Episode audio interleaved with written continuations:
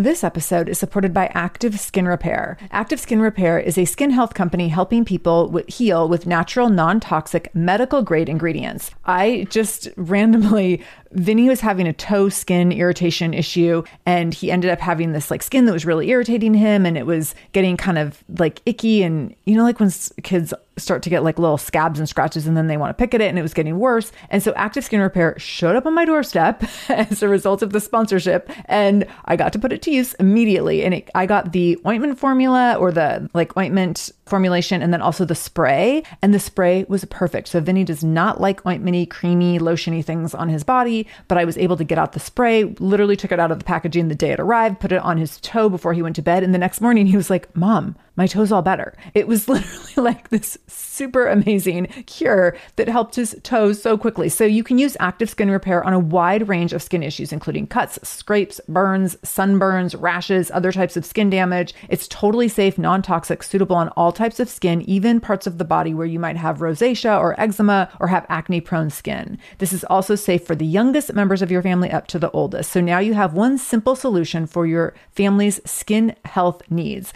with over 500,000 happy customers and thousands of five star reviews and super safe and clean ingredients. Active Skin Repair is something that you want to have on hand for your family. So to get your own active skin repair, go to activeskinrepair.com to learn more about active skin repair and get 20% off your order when you use the code shameless. That's activeskinrepair.com. Use the code shameless for 20% off your order. activeskinrepair.com, code shameless.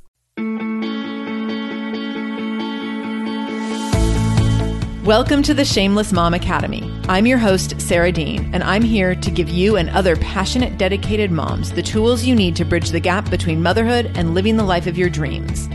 I'm also here to help you be a little more shameless every day. Because if you aren't building a life you're extraordinarily proud of, what kind of legacy are you building? So let's dive in. So before we get started today, I'm super pumped to read a little review. I'm going to start showcasing some of our reviews because they actually are a little preview for people who are first time listeners of the show. It gives you a little preview into like what to expect in someone else's words other than my own. Cause like I could totally sit here and brag about myself, but it's more cool if I have someone else bragging, right? So, um, I'm going to read this review. This was actually a review I got, um, in March and it was from someone who I don't know. So initially when I started getting reviews, it was all from people who were like friends and family that I begged for reviews. And the cool thing is that after a while, I started getting reviews from people I didn't know. And those have been really fun and exciting because it really helps me know that I am making a true and strong impression. So I have to thank Rami Bachman, who also, in addition to her, her review, sent me a hysterical email. So thank you, Rami. Big love for you out there, mama. So her review says, the second most cathartic experience I have ever had since motherhood began 3.5 years ago is this podcast. Sarah rocks it. She is real. She knows it and she embraces the messiness that is real life. I can so identify with her and with the other two amazing she, women she has interviewed so far. This podcast is like curling up with a good book, a glass, no, a bottle of wine, and the sister from another mister you just found out existed. Do yourself a favor and binge on this amazing woman and her enthusiasm for the realities of life. The Shameless Mom Academy is the second most cathartic experience I've had since beginning motherhood 3.5 years ago. Sarah rocks it. She is real. She owns it and she embraces the messiness that is real life. I can so identify with her and with the two amazing women she has interviewed thus far. This podcast is like curling up with a good book, a glass, no, a bottle of wine, and the sister from another mister you just found out existed. Do yourself a favor and binge on this amazing woman and her enthusiasm for the realities of life. So thank you, Rami. I love that. And I'm going to continue to do my very best to uh, have you all drink and listen with me. So I'm not sitting here drinking sadly because it's 2.40 in the afternoon. And if I start drinking now, I'll be a mess by the time I go to pick up Vinny from school. But we can pretend that we're all sitting drinking together, right? Because let's be honest, we probably all wish we had a glass of wine in front of us right now. I have some decaf coffee in front of me right now because I'm on a no coffee kick. So like once a week, I go and get my big treat, which is a decaf coffee. Telling you, wine is way better. But anyways, thanks, Rami, so much. I really love the feedback and I would love to hear from the, the rest of you. So feel free to send a review over. You can uh, take a screenshot of the review you leave on iTunes if you want me to read it on air, or you can email me your review, just like copy and paste it uh, once you've submitted it as well. So I would love to hear from you. All right. So today's episode, are you ready? This is going to be big. I'm going to talk about the damn scale and I'm going to talk about why I did not lose my baby weight. So, this has been something that's been pretty challenging for me. And I'll be honest, I'm glad I'm sitting in a room by myself talking about it because it makes it a little more comfortable. Um, I actually do talk a lot about these things in my local business. I own a gym here in Seattle, and I do talk about these things in my gym with my clients there. Um, but it's a little bit of an uncomfortable topic. But here's the thing I feel like it's only uncomfortable because society says it's supposed to be uncomfortable. So today we're going to talk about like exactly how much I've weighed for most of my adulthood because who the hell cares, right? I'm going to actually give you numbers. I'm going to tell you and I'm sure I'm not alone that I know all these random weights from different times in my life because this is what women do, right? Like guys don't remember like, well, back in 86, um, in my third year at blah, blah, blah school, I weighed exactly whatever. But women, oh, we totally remember. We remember like our weight on our wedding day, our weight before we got pregnant, our weight after we got pregnant, our like skinniest athlete weight in high school and college, our, you know, quote unquote fat day weight, our before, we know what our weight is before our period, during our period, after our period. Like we're obsessed with this stuff, right? Completely obsessed. So we're going to talk about the scale a little bit. We're going to talk about why I didn't lose my baby weight completely not cool for someone who is has been in the fitness industry for 13 years, right? Like I'm a personal trainer with my own gym and I didn't lose my baby weight. That's a little uncomfortable, but I'm kind of over it. And if you're not comfortable with that, that's okay, but that's on you. It's not on me. So we're going to be diving into all of that and I'm really looking forward to getting real deep real fast with all that stuff.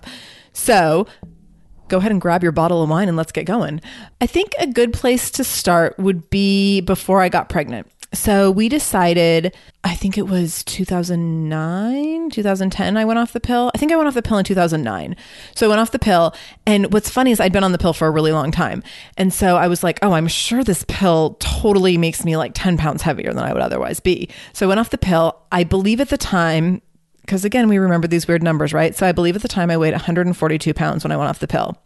So, oh my gosh, shocking. I just said my weight. So I weighed about 142 pounds at that time. I had weighed less than that and more than that at different points in my life. Um, but anyways, at that time I weighed 142, and I think before that, I think my my highest weight ever that I recall seeing on a scale.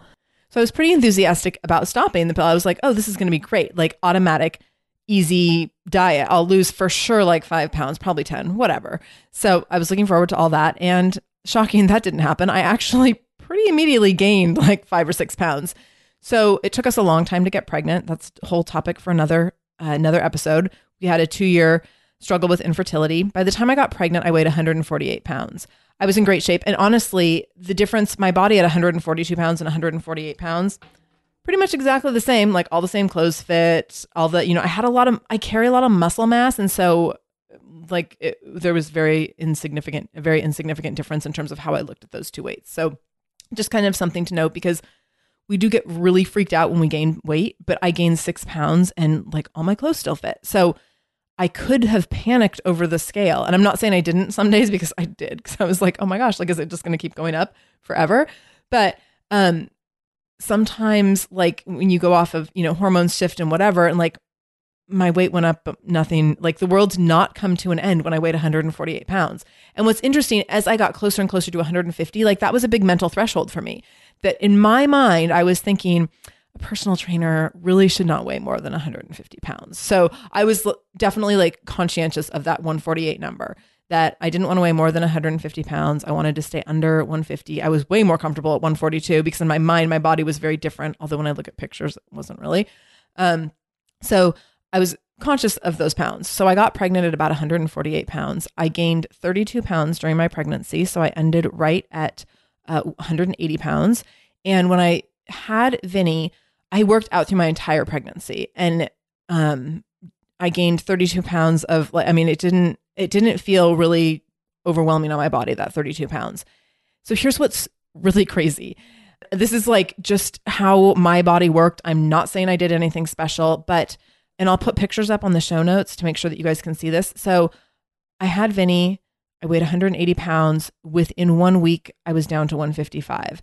So I'm not saying I did not do anything special. I mean, I will say like it was a week of hell because I did not know what I was doing and I was stuck in the throes of newborn land. But it wasn't like I put myself on any crazy diet or any, anything restrictive. Like I honestly, I think I lived on lasagna and chocolate chip cookies because it was literally whatever someone put in front of my face, I would eat because when you have a one week old baby, like that's just what you do. You don't, I'm by no means was I asking people to bring me salad. I was just like, put food in front of me, I will eat it. And that went on for quite a while because I had a really long journey with nursing. So I did not pick my own food for quite some time. It was quite literally like whoever wants to put food in front of my face, that is what I'll eat. So I lost almost all of that baby weight except for seven pounds within that first week. So it was just, I had worked out through my whole pregnancy, been really healthy. Not to say I didn't have indulgences because I certainly did, but I just kind of kept up my normal lifestyle during my pregnancy as much as I could. That first trimester, I felt pretty sick. So I, um, I kept up my workouts, but they were kind of more mellow. And my eating that first trimester was like, it was hangover food all day, every day. Like I remember asking my husband, he worked right near a teriyaki place at the time. And every night I was like, just bring me the yakisoba. Like all I could handle was salty noodles. So aside from those first couple months when I felt really sick, I did eat pretty well during my pregnancy. Um, I definitely gave myself a few more allowances here and there. So, anyway, so Vinny comes out a week later. I'm at 155 pounds, and I'm like, heck yeah, like I have arrived. I am the personal trainer who knows all that, you know, I know what to do. I actually, prior to getting pregnant, I had developed this program online called Six Week Pregnancy Weight Loss, which you can still buy online. It's a great program. So I kind of felt like I'm the authority in this field. And here I go, like losing almost all my baby weight in one week. Like, check me out. And then all this nursing stuff happened. And it was, yeah, kind of a disaster. Like, nursing really took the wind out of my mothering sails. And I was practically on bed rest because I was nursing or pumping pretty much every hour those first couple months. I had major, major milk issues. And so because my child was not getting enough food and I felt so much pressure to make more milk, I was literally eating constantly because I was so worried about my calories getting low and not making enough milk. So I was eating constantly. I was also on a bunch of supplements and different things to keep my milk up. So at one point, I was taking like 30 pills a day. So I was over time, I was actually starting to gain weight. So I had, you know, a week out from Vinny's birthday, I weighed 155 pounds. By the time I finished nursing, I think I was like up at 163. And so then I was like, okay, like I'm going to quit nursing as soon as I'm done weaning him. And he was like between six and seven months at this point. By the way, longest six to seven months of my life. Like nursing, hardest thing I've ever done. And I will continue to say that because I feel like it's supposed to be oh so natural, not so natural for me and for a lot of moms that I know. So, um, so I start weaning him. And as I'm weaning him, as I'm going through the weaning process, I'm like, this is great. Like I'm to finally drop this this weight that I've gained while nursing. It wasn't even baby weight. It was like just nursing weight that I had gained since having him. So I stopped nursing and that weight just sits there. And I'm like, wait a minute. what the heck?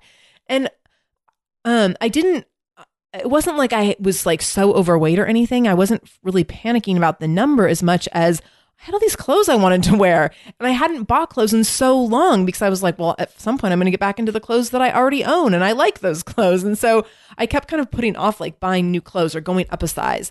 And I remember especially like with jeans because I'll be honest, putting jeans on is like getting ready for prom for me. Like wearing jeans is getting super dressed up. I hate jeans. They're like the most uncomfortable thing ever. So I was like, I'm not going to buy jeans in a new size because I don't wear them that often. Like I'm in my yoga pants all the time. And so I'm just going to wait till I can get back into my old jeans. And I remember I would go try them on like constantly and be like, are you kidding me? Like I can barely get them over my thighs, let alone button them. Like buttoning them was just like clearly never going to happen. This episode is supported by a podcast I want to share with you called Understood Explains. So this is, show is about navigating ADHD, dyslexia, and other learning and thinking differences, which can be so confusing.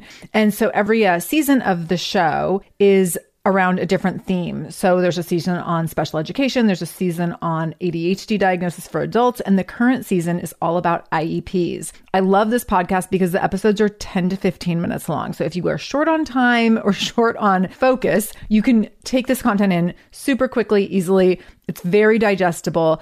And the show is hosted by teacher and special education expert Juliana Urtubey. So Juliana talks all about how to navigate educational plans, IEPs, she talks about the differences between IEPs and 504 plans. She really breaks things down in a really clear and simple way so that you have some of those questions that you might be thinking around like, does this pertain to my child? Is this something I need to be looking into? Like, where do we go from here? Where do I go if I have questions? Juliana has you covered. She explains so many different things and so many different little pieces and nuance of IEPs and special education and different things on Understood Explains. So I want you to go check it out wherever you're listening to this podcast. You can go listen to Understood Explains. Just go into your podcast app, do a search for Understood Explains, and it will pop right up. Click on it, pick your episode, and get the answers that you've been looking for and the support that you need around different learning differences and differences in school. This episode is supported by AquaTru. Having clean, safe water is the last thing you want to worry about, but unfortunately, according to extensive research by the Environmental Working Group, three out of four, yes, three out of four homes in America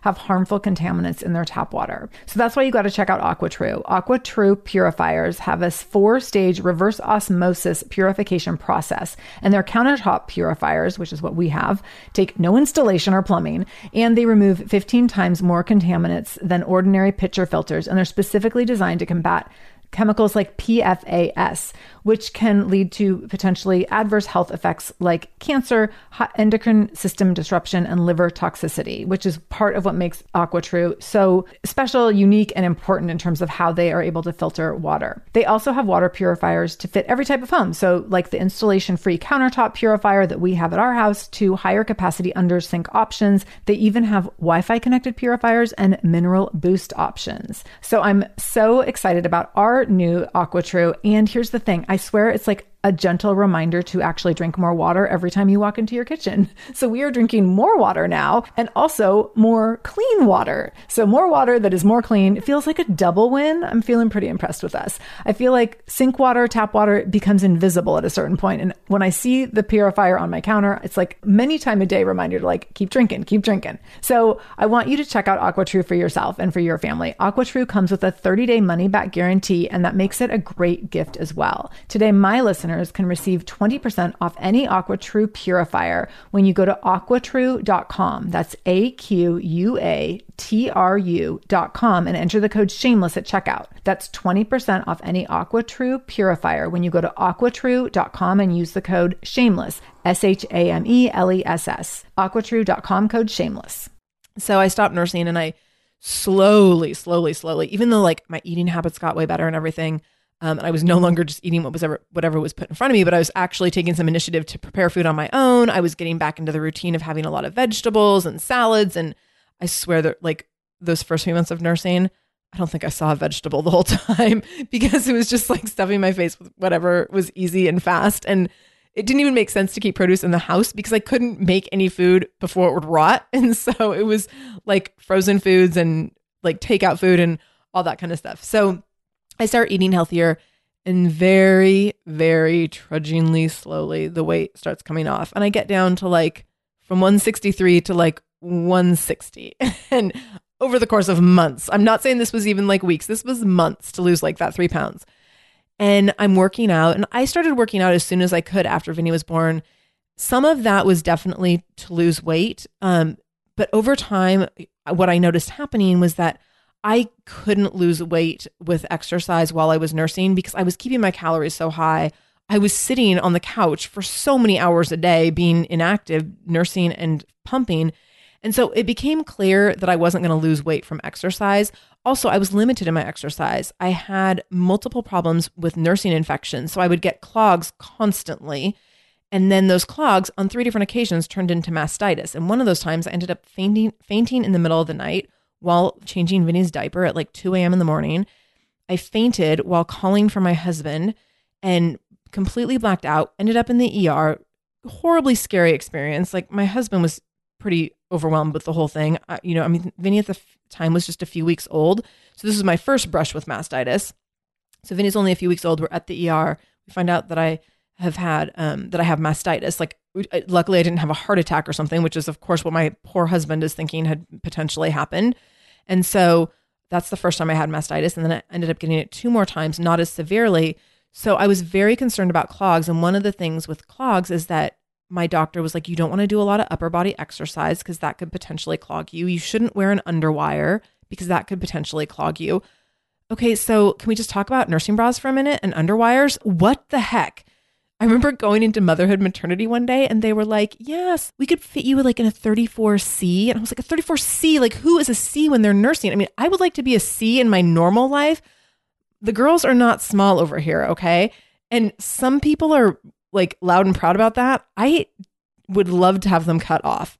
So, like, email me if you want to join the like cut off your boobies club because, oh my gosh, all my life they've just gotten in my way and weighed me down. So, when I go into motherhood, maternity, and I'm asking about nursing bras, and I can't have anything with underwire because of all these clogs and everything, and they're like, okay, well, we have like a 34C is the biggest we have. And I was like laughing in their face. And of course, the girl helping me is like, 21 and a half and not a mom. And I was like, why are you even working here? Because I just needed someone who could commiserate with me. And so she sends me like somewhere else across town and there's like no options. My nursing size, I think I was like a 32 um like G or F or I don't know, like some big huge letter that I didn't even know existed before I had a child. And I couldn't find nursing bras anywhere. And then because of that size, so my doctor, who I adore, but she's like, just go to Target and get something cheap because you can't be wearing anything that's really like cumbersome, anyways, because it's just going to clog your milk. So I go and I get like cheap nursing bras at Target, but then I'm like, I can't leave the house in these. Like my boobs are down to my knees. So it was like a whole thing, just the whole nursing bra situation. And like, if I have a second kid, like, please God, tell me that they're going to have this all figured out by the time that kid comes out because the nursing bra situation, it's it's pretty dismal, and I'm pretty disappointed in humanity for what we show up with in the nursing bra industry. So if someone could get to work on that, please, please do. So I can't work out a ton because I can't wear bras with underwire or compression bras. So that limits me. I can't do anything like heavy upper body work because I might get clogged.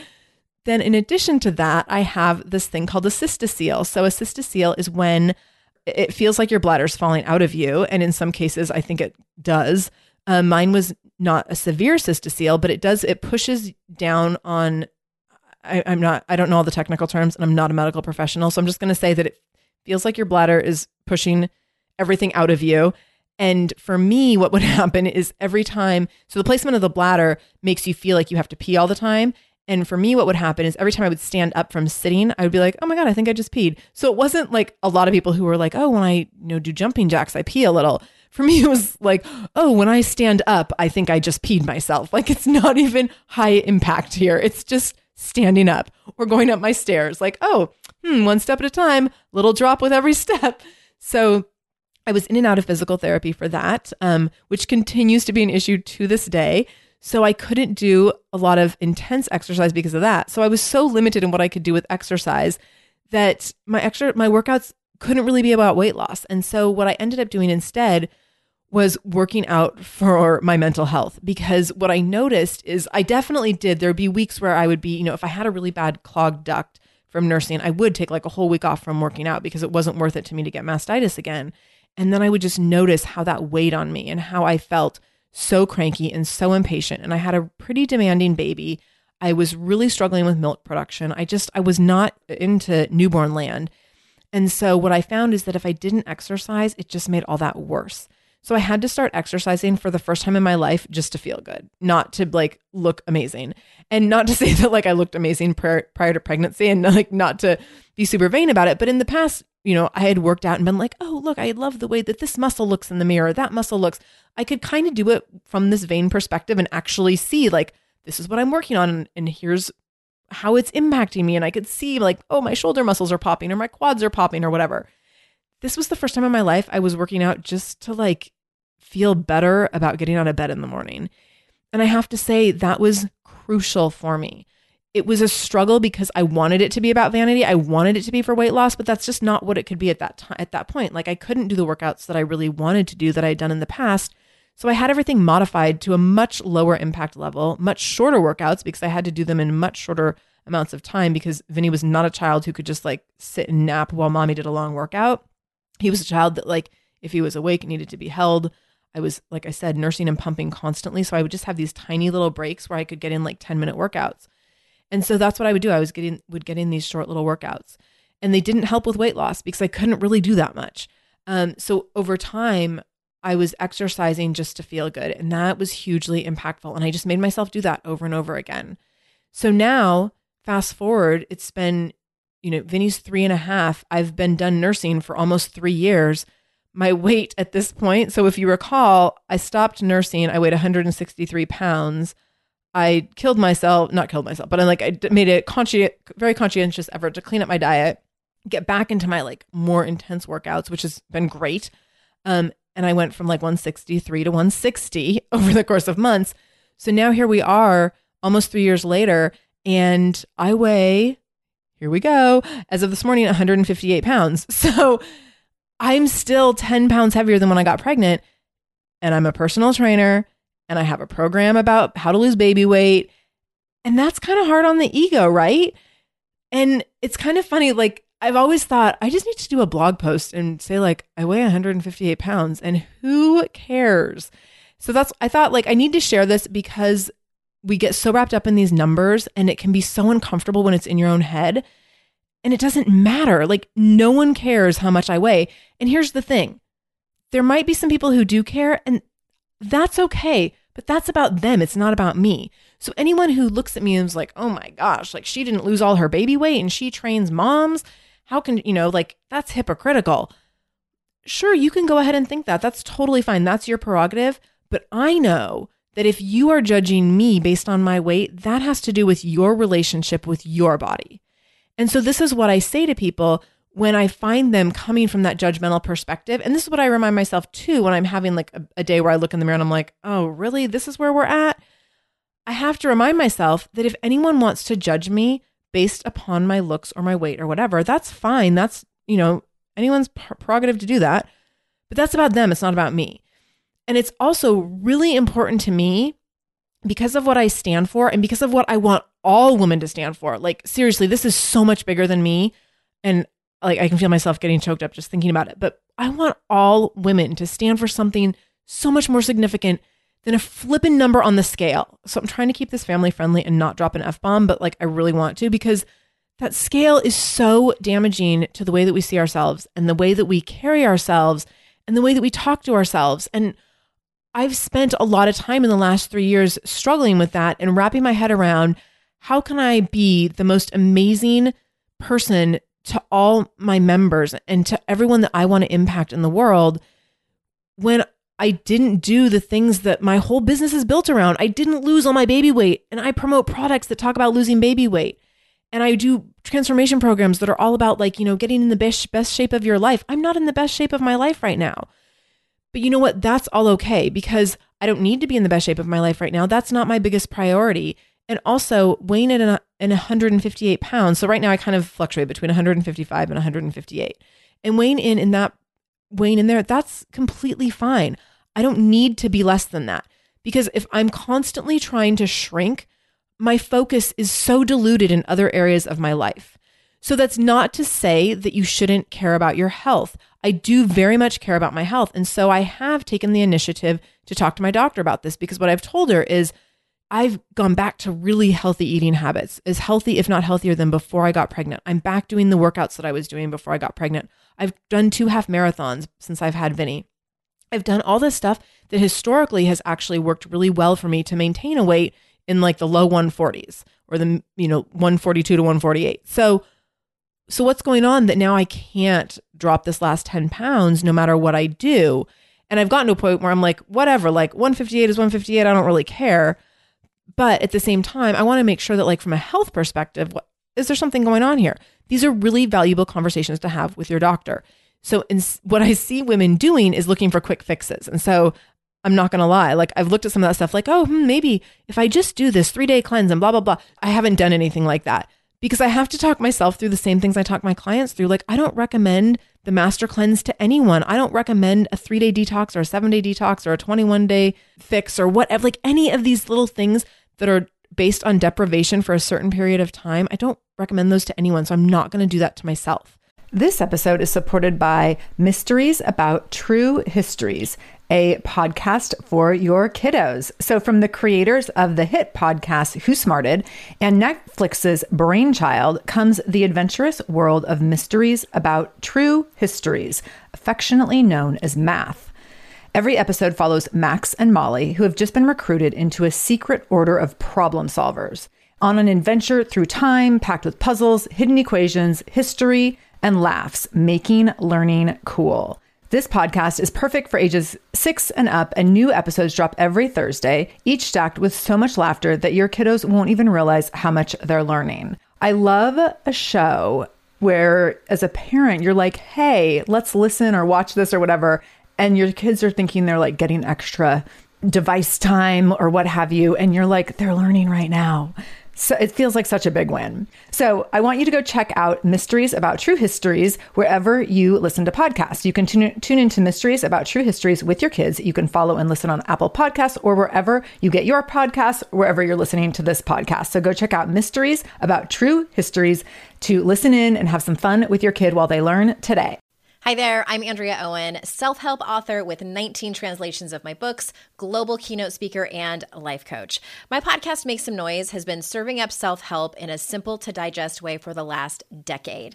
The topics brought in each episode are practical and easy to implement around topics such as working through fears that keep you stuck, different modalities of therapy, managing your negative self talk, and more. We bring you guest experts, solo episodes, and I even coach listeners on the air around relatable struggles. I also do my best to weave my sense of humor into some heavy topics because let's face it, life can be pretty hard and it's so much better when we can have some fun while walking through our challenges. Whether you're seasoned in personal development or just starting out, Make Some Noise podcast will help you become the best version of yourself, the person you're proud of when you look in the mirror and show up in your life. Simply search Make Some Noise with Andrea Owen wherever you listen to your podcasts. What I have done is gone in and had a ton of blood work done. And I've had glucose testing done. And I've done a saliva test for my adrenals. And I've done food sensitivity testing. So I've done all these different things. And I'm actually going to include in the show notes a list of things that you can specifically ask your doctor about. That it's a combination of things that I've gone through, testing that I've gone through, and that some of my clients have gone through in other capacities who've had other struggles. Because when you find that, that your body doesn't want to lose weight, it's really important that you investigate that. Like, it's one thing if you're just like, I'm not going to exercise right now and I'm going to eat whatever I want, and that's fine. But it's totally different if you're like, I'm eating really well and exercising really well. And this used to, for me, stimulate weight loss. It used to get me to a point where my body looked much differently, and now it's not working. What's going on? If you have a sense that something is not working and there's a reason for it, then you need to follow. That's like your health responsibility. It's your medical responsibility to take care of yourself. So that's what I've done. So I've gone through and done all this testing. So we know now that I have um, reactive hypoglycemia, which is a blood sugar issue. And so I don't process sugar well. So when I do have sugar, I crash really, really hard. The good news is I don't have a lot of sugar because it's not my thing. I'd much rather have salty things or more my snacks of choices. I'm not a huge dessert person. I will say when I did find out about this diagnosis, the first thing I did was Google how much sugar is in red wine because I was worried my doctor was going to say I couldn't drink wine anymore. But never fear, never fear, ladies. The wine is okay. So I have cut back my red wine because caffeine and alcohol do impact reactive hypoglycemia. So I have, that's the reason I've cut out coffee completely, except for my one decaf a week. And then um, I've cut my wine back considerably. Um, I've definitely made some lifestyle changes in hopes of mitigating some of the things that happen with that reactive hypoglycemia because what happens when I do have coffee in the morning is by like 11 a.m., sometimes I feel like I'm going to pass out. Like I crash so hard from coffee.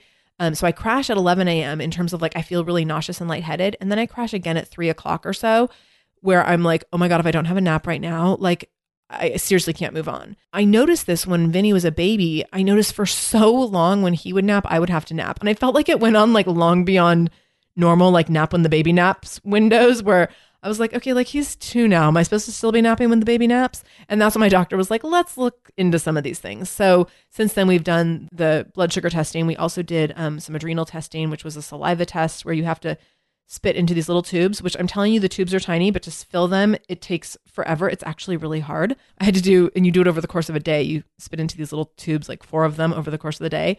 So we found out that I have some issues with my adrenals and my cortisol spiking when it shouldn't be spiking. And so we're working with that. So we're working with all these things. The, fixing them may or may not change my weight. Oh, and then the other thing is that we've gone back and done food sensitivity testing, which I actually did before I was pregnant, and we redid that to see if it changed over over the last few years because I had done some like stuff to improve my gut health um, with probiotics and stuff. So we were just wanting to recheck in with that, and that had there was a few things on there that were obvious, like I need to cut out eggs and I need to cut out almonds, and so I I've done that. So I'm doing all these things, and the scale hasn't really changed much. And so okay, let's just talk about like I've cut out coffee, I've cut out probably cut my wine by 30 to 50% depending on the week. I've cut out gluten, I've cut out dairy, I've cut out eggs, I've cut out almonds. So, I mean, can a girl like just get 20 pounds of weight loss just for trying hard? Because, so I will say that some of this is an effort to be healthy. Some of it is like, let's see if I can get rid of this 10 pounds. Uh, because I want to fit back in these clothes. This isn't like I want to just shrink and be a tiny little girl. I just would love to fit back in my clothes from before Vinny was born because they're cute clothes. But also, if that doesn't happen, I can be okay with where I'm at. Um, and that's that's taken some work. That's taken some like major headspace work for sure. It's hard to not judge yourself when you're in the fitness industry, and especially I spend a lot of times in the fitness industry surrounded by males um, and male male colleagues who very much have this attitude and like literally have conversations about things like this where they're like, well, you have to look the part if you want people to hire you and blah, blah, blah. We have these online forums where they start talking about this stuff. And I'm like, I'm going to throat punch someone because it's generally seems to be related to female trainers. So I can't handle it. But the the conversation is seems to be about like if you're going to be an overweight trainer and then like what is that message does that send to your clients and blah blah blah blah blah. And so my theory in all areas of life, regardless of where you're at, is that everyone is fighting a battle that you know nothing about. And so no judgment, if a trainer is overweight, it could be for a million different reasons. It could be because they've just chosen to chill out for a while. It could be because they have a parent who's suffering, uh, you know, a grave illness and they're spending more time on their family than in the gym. It could be because they have a medical condition. It could be like a million different things. It could be that they've already lost 100 pounds and that inspired them to become a fitness professional. So, like, we're going to sit here and judge them because they're overweight and they've already lost 100 pounds. Like, there's just a million different reasons that people look the way that they look. And so I'm not going to sit and worry about why someone might judge me because, again, that's about them. It's not about me. But it is really important that my health is taken care of. So that's what I'm focusing on is taking care of my health. So all of that is to say, nope, I didn't lose my baby weight. And yep, I'm a fitness professional. And yep, completely shameless about it. So here I am at 158 pounds as of this morning. And tomorrow, who knows? Maybe it'll be 157, maybe it'll be 159, like whatever. My value does not go up or down based on that number. So I will say, people, I know people are going to ask this. So I'll go ahead and say I do weigh myself every day. And I don't necessarily recommend that. I, I recommend it if you can detach from the number. So I don't have an emotional response to the number. I more am looking for the trends. And so like I don't flip out like if I'm out of town for a week and I don't weigh myself for a week, like, oh whatever, it doesn't matter. Like in the past, I've definitely been more dictated, let the scale dictate my mood more than I do now. Um, but now it's just like it's kind of I mean, the other thing about all of this, the scale included, is like, who has time to worry about this? Like there's so many bigger fish to fish to fry. So like yes, I could totally stress out about my weight and I could be like doing two workouts a day, which in reality, with an adrenal issue and a blood sugar issue, probably would not serve me at all to be doing more workouts. But the reality is, I work out five to six days a week to feel good and to be more patient and to be more energetic and to be more positive in general. And I eat really healthy to feel good and to be more patient, more healthy, and feel good and have uh, have more energy in general. So I'm doing these things because I want to have good quality of life and I want to have as much longevity as possible. So, in the grand scheme of things, the length of my life and the quality of my years is so much more significant than if I weigh 148 or 158 pounds. And so I've kind of gotten over this whole thing about losing baby weight. And, you know, for sure, if it continue, if I continued to gain weight and my health felt compromised as a result of that, that would be a very different conversation. But at 158 pounds, my health is not compromised. I do have these two issues with my adrenals and my um, the hypoglycemia that I am working on because those are health issues. But I'm not diabetic. My risk factors for heart disease and cancer and those kinds of things are not in a bad place right now. So I'm not super stressed out about this. And I don't want to come at it from a vain point of view because that doesn't serve anyone. I'm better than that. And I know that I'm better than that. And I also know that everyone has their own story about their body and it's not up to anyone else to judge. And so I want to be really clear that I am more than happy to share my story if it means that it will help someone else because I feel like it's so easy to get wrapped up in numbers and get wrapped up in your value around that number. And that doesn't serve you and it doesn't serve anyone else. And it doesn't tell your story. Like the scale does not tell your story. And people let it define us. I have this on my scale at the gym. I have a little post it note taped on there that says this number does not define you because people really truly do let it define them and that's not okay. So I'm not defined by the scale. I'm not defined by that number. I'm just a person who didn't lose my baby weight, and that's cool. Like some people want to get in the best shape of their life after they have a baby, and they can and they do, and that is fantastic. That is not what my story is, and that's okay because my story being something different means that I can offer something different to other people. If I was a trainer who got in the best shape of my life after having my kid, then I would be offering something totally different. And that's okay. But you know what? There's a million trainers out there who like have a baby and get a six pack and they can share their story.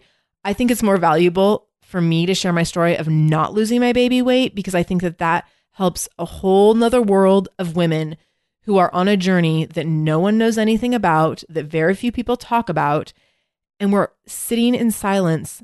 And some of us are struggling really hard. And I would much rather reach those people than reaching the people who are inspired to get a six pack after they have a baby. Because I know there's really great people out there that can help you with that. So if you want help with that, let me know. I'm happy to tell you who can help you with a six pack. If you want help with the conversation in your head, this is the place to be. Like, let's talk about changing the conversation in your head because when the conversation in your head is based on judgment you pass when you step on the scale first thing in the morning, the conversation in your head all day long about everything you do in every capacity in your life is going to be a struggle for you forever. So we have to start with detaching from that number and detaching with what that number means and what it should mean and who cares about it and what the standards are. Like if you look at any any chart, I would be considered overweight. If you look at like BMI, I'm considered obese. I have a decent amount of muscle on me. So you can go, you can look at the my pictures up on the show notes at shamelessmom.com. Uh, excuse me. You can look at the pictures up on the website and you can see like my before the picture up there the day my that I gave birth from the morning that my water broke, a picture when Vinny's a week old, and then I have a picture up there of me today. And I think that you'll find that I'm just kind of like normal momish, not in the best shape of my life, although I'm very fit and I eat very well. I'm just kind of like regular. And that's okay, right? Like, can we just be regular and be okay with that? So, okay, it's time to go. so, I feel like I could keep talking in circles about this. And I want to just leave it at that. I want to leave it with like, be cool with where you're at, be okay with where you're at, be shameless with where you're at, because that is okay. Wherever you're at right now, that is okay. Whether you are at 108 pounds, 158 pounds, 208 pounds, 258 pounds, or more, wherever you're at right now, it is okay. And you don't need to explain it to anyone, you don't need to justify it to anyone. It's your journey. And if someone else wants to judge your journey, that's about them. It's not about you. So, with that, today, treat yourself shamelessly. When you think about your body, own it, love it, be in it, and be in it as positively as you possibly can. I'll talk to you soon. If today's episode was impactful and meaningful to you, I would love for you to share it. I have to say, this was a challenging episode for me to do. It was definitely a little bit uncomfortable, but I also do love sharing, knowing that I'm going to help other people and impact other women's lives. And I know that there's a lot of women who sit in judgment of themselves every single day. And I really want to help those women. So if you know anyone who could benefit from hearing a little bit of loving, kind, loving words and kind, loving messages uh, for their body and for where they're at today, please feel free to go to shamelessmom.com and you'll see all of our episodes, including this one. This one will be right at the top, and you can share out the links for the episode. Additionally, you can go into iTunes, do the same thing. You can grab the iTunes link and share out our episode. Um, and then you can also share via the Shameless Mom Academy um, on Facebook and the Shameless Mom Academy on Instagram. These episodes will be posted there as well to make sharing really easy. So I appreciate you sharing this story. I think it's a topic that needs to be talked about. I think we need to talk more about moms who don't lose all their baby weight because I think that's where a lot of us are. Um, additionally, make sure you're subscribed so that every time one of our new episodes hits and is released, you get the access to it immediately. It's like getting first dibs. And for competitive people like me, that's really important, right? So make sure you're a subscriber on the show. You can do that when you're in iTunes. You just hit the little subscribe button. And then as soon as any episode is released, it will automatically magically appear in your device. Thank you so much for listening today. I can't wait to talk soon. Until then, have a great day and get out there and be super shameless.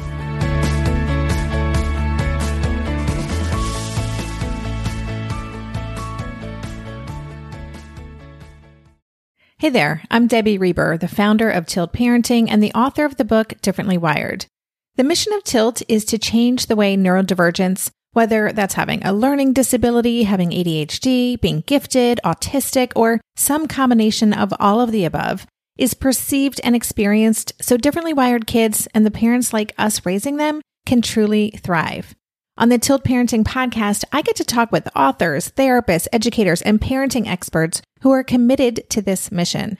I ask the questions my listeners are most curious about when it comes to supporting our kids. And in turn, my guests share strategies for challenges, out of the box ideas for navigating school, best practices for therapies, tips for advocating, and so many thoughtful insights on what it really takes to help our kids grow up feeling seen and respected so they can create awesome lives for themselves. I know that raising a differently wired kid can feel overwhelming and isolating, but I promise you, you are not alone and it can feel so much better. If you're on this parenting journey, come listen to Tilt Parenting. Together, we can shift this paradigm and show up for our exceptional kids with hope, possibility, and joy.